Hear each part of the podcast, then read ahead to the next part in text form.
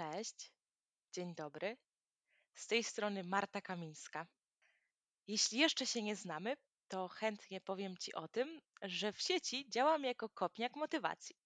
Ale musisz wiedzieć, że ostatnio jest mi dalej do motywacji, nawyków, samodyscypliny i takiego działania ponad miarę i działania ponad siły, a coraz bliżej jest mi do odpuszczania do patrzenia na siebie z ogromną życzliwością, z ogromną wyrozumiałością, z ogromnym samowspółczuciem.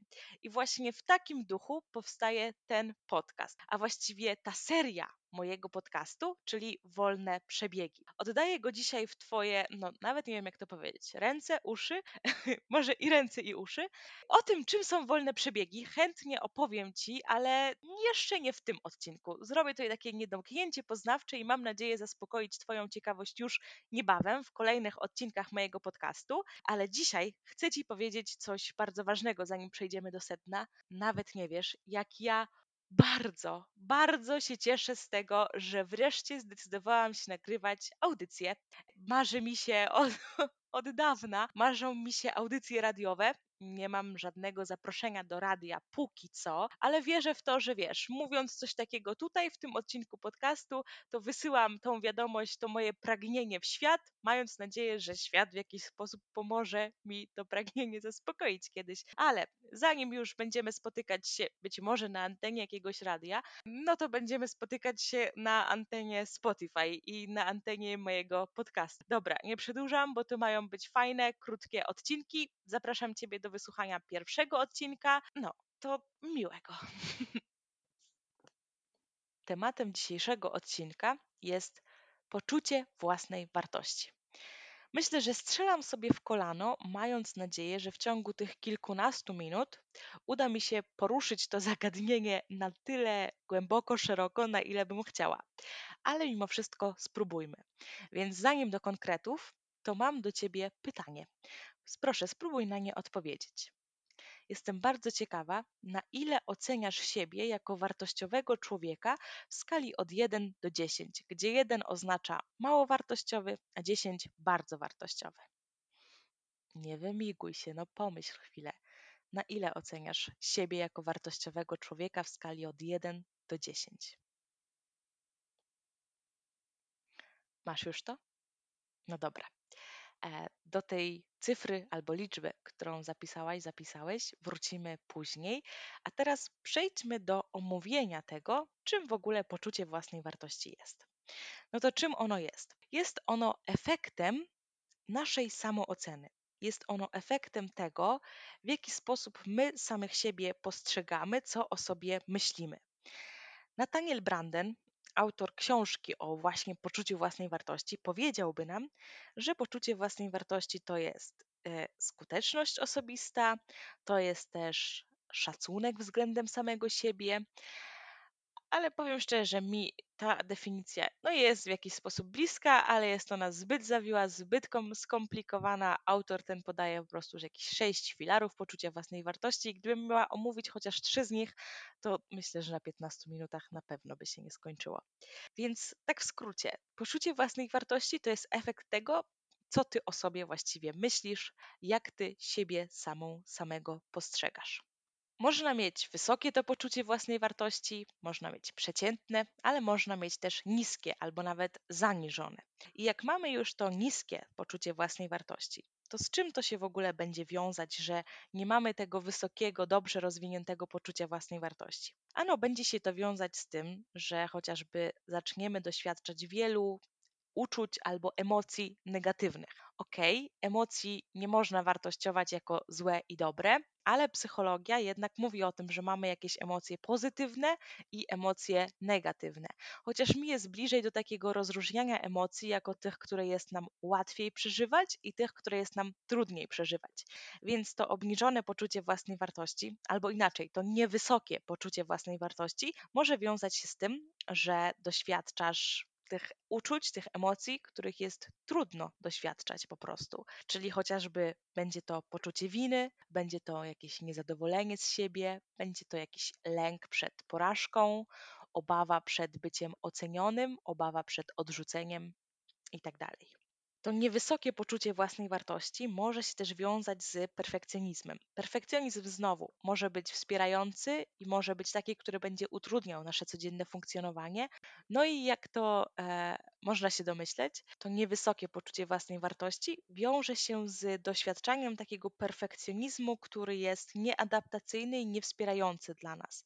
Czyli z tym, że my chcemy zawsze być najlepsze, najlepsi, że my stawiamy sobie bardzo wysokie cele, e, a później na przykład nie rozpoczynamy w ogóle działania, bo obawiamy się, że nie uda nam się tych celów osiągnąć. Ale też to niewysokie poczucie własnej wartości może wiązać się z niewysoką pewnością siebie. A skoro niewysoka pewność siebie, no to za tym idzie to chociażby, że będzie nam trudniej nawiązywać relacje międzyludzkie, ale to też może wiązać się z takim brakiem asertywności. Z brakiem asertywności, bo masz niskie poczucie własnej wartości, boisz się bycia odrzuconym, dlatego jak po prostu cokolwiek, ktokolwiek o jakąś przysługę drobną lub większą ciebie poprosi, to ty zawsze się zgodzisz, mimo że na przykład będzie to koleżanka z pracy, która chce, żebyś ty za nią zrobiła raport, mimo że na przykład ty za 5 minut kończysz pracę, a jej została jeszcze godzina dzisiaj w pracy. Ale ty zgodzisz się, zostaniesz, zrobisz nadgodziny. No dlaczego? No właśnie dlatego, z braku tej asertywności i też z niskiego, niskiego poczucia własnej wartości ale też obniżone poczucie własnej wartości może wiązać się z różnymi błędami w naszym myśleniu, błędami poznawczymi.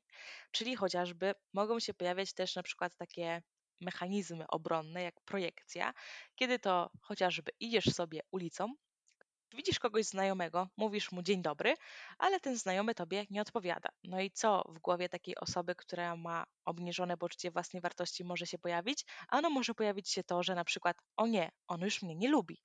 Bo jakbym nie lubił, to przecież bym mi odpowiedział. A może ta osoba A zamyśliła się, B miała słuchawki na uszach i nie usłyszała ciebie, e, C no może rzeczywiście ciebie nie lubi.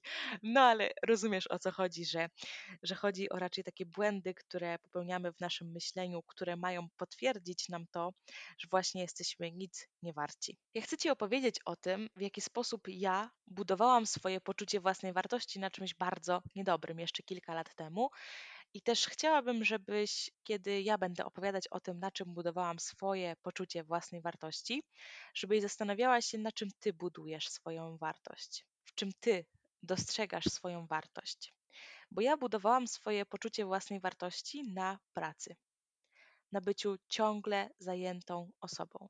Mój kalendarz był wypełniony po brzegi. Ja nie miałam czasu absolutnie na nic, bo studiowałam, bo prowadziłam mnóstwo warsztatów, mnóstwo bezpłatnych warsztatów. Robiłam to pro bono bo ja też prowadziłam kopniaka motywacji i angażowałam się mocno w niego i angażowałam się mocno też w, w odpisywanie na wiadomości, w robienie jakichś akcji, które miały Ciebie zmotywować do działania ale też ja byłam pochłonięta pracą poprzez działanie w stowarzyszeniu, w którym byłam prezeską przez jakiś czas i koordynatorką kilku sekcji też wcześniej.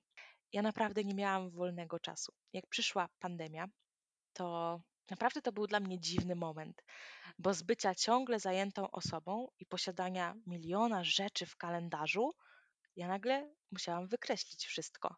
Miałam jakieś wystąpienia na konferencji, miałam jakieś warsztaty do przeprowadzenia. Zaczynało być tak, że naprawdę nie miałam czasu na nic, i nagle się okazało, że przyszła pandemia i mam czas na wszystko. I wtedy, kiedy mój kalendarz się wyzerował, kiedy mój kalendarz się wyczyścił, to ja totalnie nie wiedziałam, kim ja w ogóle jestem. ja totalnie nie postrzegałam wtedy siebie jako osobę bardzo wartościową.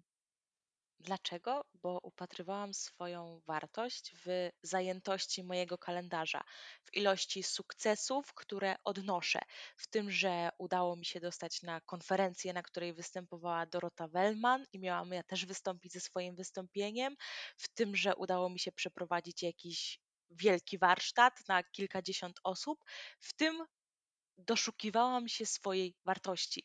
Nie w tym, że ja jestem fajnym człowiekiem, ale w tym, że ja robię fajne rzeczy. I ja naprawdę nie miałam wtedy czasu ani dla przyjaciół, ani dla rodziny, ani nawet dla samej siebie, na to, żeby chociażby iść na badania krwi, żeby iść na jakąś wizytę kontrolną u lekarza, żeby zjeść porządny, zbilansowany posiłek. Nie. Dla mnie najważniejsze wtedy było to, żeby działać, żeby robić. Myślę teraz z perspektywy czasu i z perspektywy tego, że piszę swoją magisterkę między innymi o zaangażowaniu w pracy, w pracę, czyli trochę o pracocholizmie, no to myślę, że byłam naprawdę na granicy pracocholizmu wtedy, albo nawet już byłam pracocholikiem, pracocholiczką, mimo że tak naprawdę na dobre nie rozpoczęłam jeszcze swojej pracy zawodowej, swojej aktywności zawodowej, ale wierz mi lub nie, takie eksploatowanie siebie na 100% w roli trenera prowadzącego warsztaty, trenerki prowadzącej warsztaty, sprawiło, że ja jestem w takim momencie mojego życia, że naprawdę niechętnie zabieram się za przygotowywanie kolejnych warsztatów. Dlaczego? Dlatego, że za dużo, za często, za bardzo chciałam wtedy i za dużo wzięłam na swoją głowę i myślę, że tutaj to jest wypalenie zawodowe, ale przecież wypalenie zawodowe i pracoholizm często są dość łącznymi terminami, bo wiesz, żeby się wypalić, żeby się spalić, no to trzeba najpierw zapłonąć, no nie? No i właśnie tutaj myślę, że ja wtedy płonęłam tym ogniem prowadzenia warsztatów i no w końcu on musiał kiedyś y, się wypalić. Ja musiałam się kiedyś wypalić. Tak jest często, że my budujemy swoje poczucie własnej wartości nie na tym, na czym powinniśmy, a powinniśmy budować poczucie własnej wartości na takim wewnętrznym przekonaniu, że niezależnie od tego, czy nasz kalendarz jest wypełniony po brzegi, czy nie, niezależnie od tego, czy nasza waga wskazuje o 5 kg więcej czy mniej, to my jesteśmy wartościowymi ludźmi. I skąd ta wartość nasza się bierze? Na początku tego odcinka prosiłam Ciebie o to, żebyś oceniła swoją wartość i siebie jako wartościowego człowieka na skali od 1 do 10. Nie mam pojęcia, jaką cyfrę albo jaką liczbę wtedy wskazałaś, ale teraz chciałabym, żebyś ok, masz w głowie już tą swoją cyfrę, na ile oceniasz swoją wartość, to teraz chciałabym zaprosić Ciebie do, do takiego ćwiczenia, które proponuje Klaudia Pingot, czyli specbabka. Klaudia najpierw prosi właśnie osoby o to, żeby oceniły swoją wartość na skali od 1 do 10, Później prosi o to, żeby. No, jeszcze dzieje się coś pomiędzy. Jak masz ochotę, to odsyłam Ciebie do filmiku na YouTubie Klaudii Pingot. E, filmik ten jest naz nazwany Jak zbudować poczucie własnej wartości w 7 minut. Bardzo Ciebie do tego odsyłam. Ale ja teraz chciałabym, żebyś pomyślała, na ile oceniłabyś wartość takiego noworodka, takiego wiesz, słodki bobas, który dopiero co się narodził, tylko leży, tylko śpi. Na ile oceniasz jego wartość w skali od 1 do 10, gdzie 1 to jest mało, a 10 to jest bardzo wartościowy? Hm. Masz już? No, bo ja chyba wiem, co wskazałaś. Większość osób wskazuje dziesiątkę. Wskazuje dziesiątkę jako wartość tego nowonarodzonego dziecka, nowonarodzonego człowieka.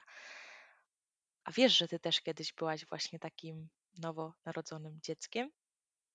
A wiesz, że ty też masz coś bardzo dużego wspólnego z tym noworodkiem? Co takiego? No to, że jesteś, to, że żyjesz, to, że jesteś człowiekiem. Dlaczego zatraciłaś gdzieś tą swoje, swoją wartość? Czemu straciłaś w swoich oczach? Co takiego to spowodowało? Zastanów się proszę, na czym budujesz swoje poczucie własnej wartości. Czy budujesz to na takim wewnętrznym przekonaniu, że jesteś człowiekiem, że jesteś cudem, że masz ciało, umysł, duszę, czyli coś absolutnie pięknego, masz absolutnie piękne rzeczy w sobie, czy budujesz swoje poczucie własnej wartości na tym, czy dostajesz podwyżkę w pracy, jakim autem jeździsz, czy przytyłaś, czy schudłaś, czy masz partnera, czy nie masz partnera, czy ktoś ciebie zostawił, czy skończyła się jakaś relacja, czy nie. Zastanów się, na czym budujesz swoje poczucie własnej wartości i czy to, na czym budujesz swoją wartość, ciebie wspiera, czy utrudnia ci to codzienne funkcjonowanie. Nie potrzebujesz przytyć, nie potrzebujesz schudnąć, nie potrzebujesz mieć kogoś, nie potrzebujesz nie mieć kogoś, nie potrzebujesz podwyżki, nie potrzebujesz nowego auta, nie potrzebujesz super, super kwot na koncie. To, co potrzebujesz, to jest zmiana myślenia, zmiana postrzegania samej siebie, postrzegania siebie jako osobę wartościową, niezależnie od tego, co masz, ile masz. Ale po prostu przez to, że jesteś, to już jesteś wartościowa, jesteś wartościowy. Ja wiem, że brzmi to strasznie górnolotnie, ale jakoś tak mam ogromną potrzebę, żeby właśnie od takiego bardzo górnolotnego odcinka rozpocząć ten podcast.